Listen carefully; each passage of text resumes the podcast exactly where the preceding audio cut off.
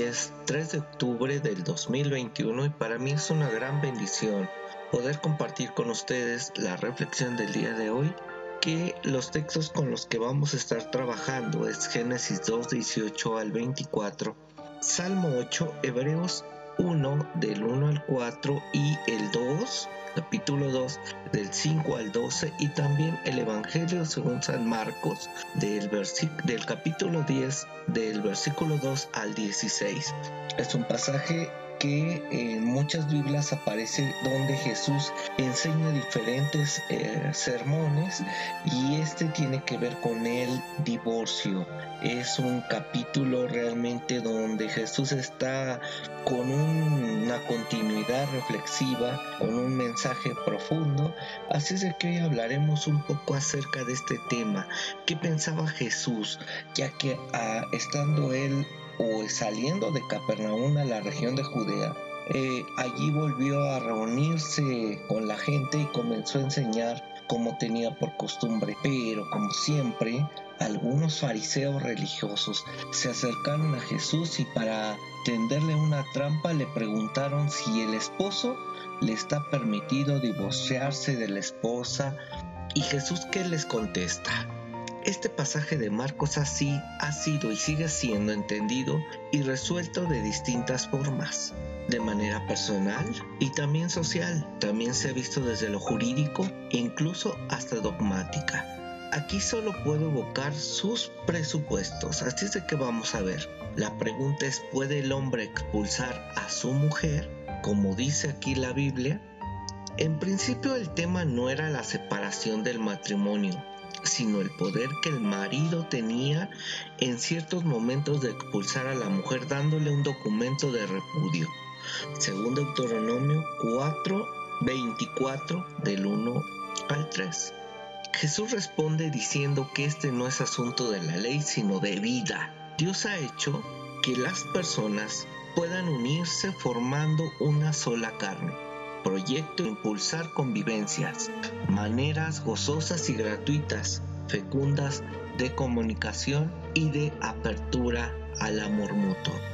El amor no puede estar normado por normas legalistas, por eso el hombre no puede expulsar a la mujer, ni la mujer a un hombre, ni un hombre a un hombre, cuando los matrimonios son homoparentales, pues ambos deben vincularse en amor y amorosamente en busca de lo mejor, uno para el otro.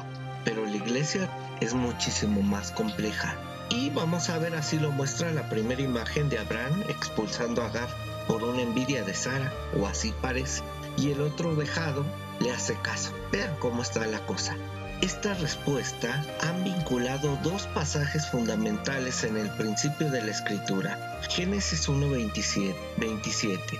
Dice, varón y mujer los creó, de manera que no son ya dos, sino una sola carne, interpretando el uno desde el otro, conforme a un exégesis que podíamos emplear o que se ha empleado en un plano formal diversos grupos de judaísmos eh, en el tiempo de Jesús. Pero Jesús no ha unido esos pasajes de un modo puramente formal, sino viendo de una manera programada el origen de la comunidad humana. Jesús quiere situar a varones y a mujeres en las fuentes de la creación, tal como ha sido propuesta en la escritura desde el Génesis. En línea de unión personal, en este sentido podemos afirmar que Jesús redescubre o dice algo nuevo que había estado desde el principio como él lo menciona muchas veces y ratifica en su verdad más honda aquello que un judío puede considerar como la realidad verdadera más antigua, que hombres y mujeres pueden unirse en igualdad y entrega mutua para siempre sin dominio del uno contra el otro. Aquí estamos viendo este contexto. veamos la voluntad de Dios expresada a modo de igualdad de varón y mujer, pues ambos forman una sola carne, uniéndose así en nivel de las cosas que Dios ha unido, en combinación de entrega de la vida y no de dominio o de poder uno sobre otro. El tema del divorcio, que todavía es un tema difícil de considerar en muchas comunidades de fe, enmarca el diálogo entre Jesús y los fariseos. Jesús vincula las suposiciones y procedimientos tradicionales custodiados, atrapados por los fariseos con el antiguo liderazgo religioso. Y aprovecha la pura oportunidad al argumentar en favor de la igualdad entre hombres y mujeres. Jesús hace referencia a la narración del Génesis. Respondiendo Jesús les dijo, por la dureza de vuestro corazón escribo este mandamiento, pero al principio de la creación hombre y mujer los hizo Dios. Vean, y Jesús alude al Génesis 1.27.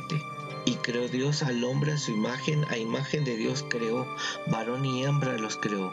Jesús lee esta narración desde el Génesis sobre la creación del hombre y de la mujer a la imagen de Dios de una forma inclusiva y la convierte en un punto de referencia clave para la igualdad de hombres y mujeres como seres humanos. Esto implica también no solamente a los, a los matrimonios tradicionales, sino también a los eh, homoparentales. Es claro que este capítulo, que los discípulos no están convencidos acerca de esta nueva enseñanza de Jesús sobre la igualdad de mujeres y de hombres. Cuando vuelvan a estar en la casa en privado, necesitan confirmar las declaraciones públicas que ha hecho este Jesús. Y le preguntan de nuevo sobre el divorcio.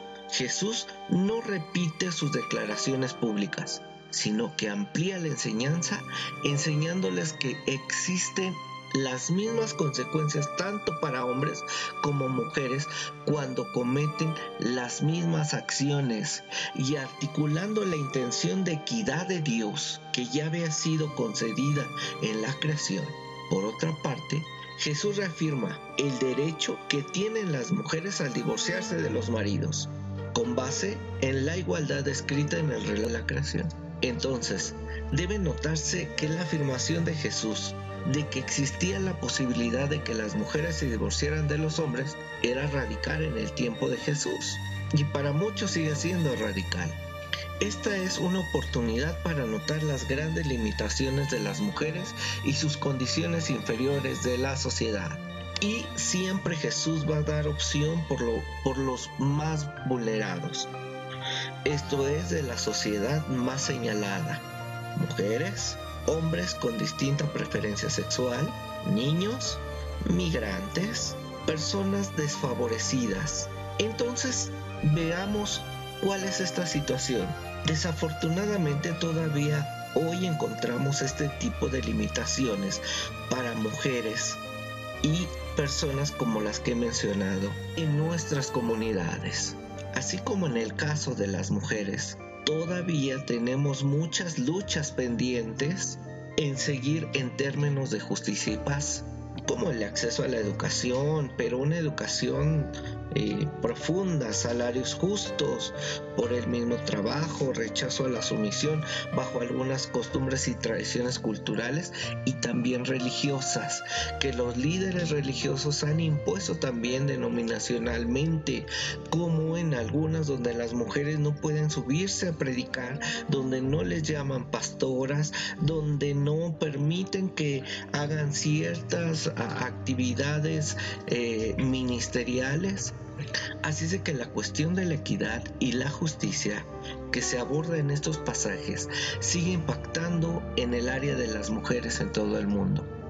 Esta es una buena oportunidad para visibilizar los elementos que forjarán autoestima para que las mujeres jóvenes puedan visibilizar y reconocer las luchas de generaciones anteriores de mujeres y afirmar la misión en favor de la justicia que están llamadas a asumir las mujeres en general. Los versículos del 13 al 16 Jesús también utiliza uh, una enseñanza muy intencionada bajo este contexto.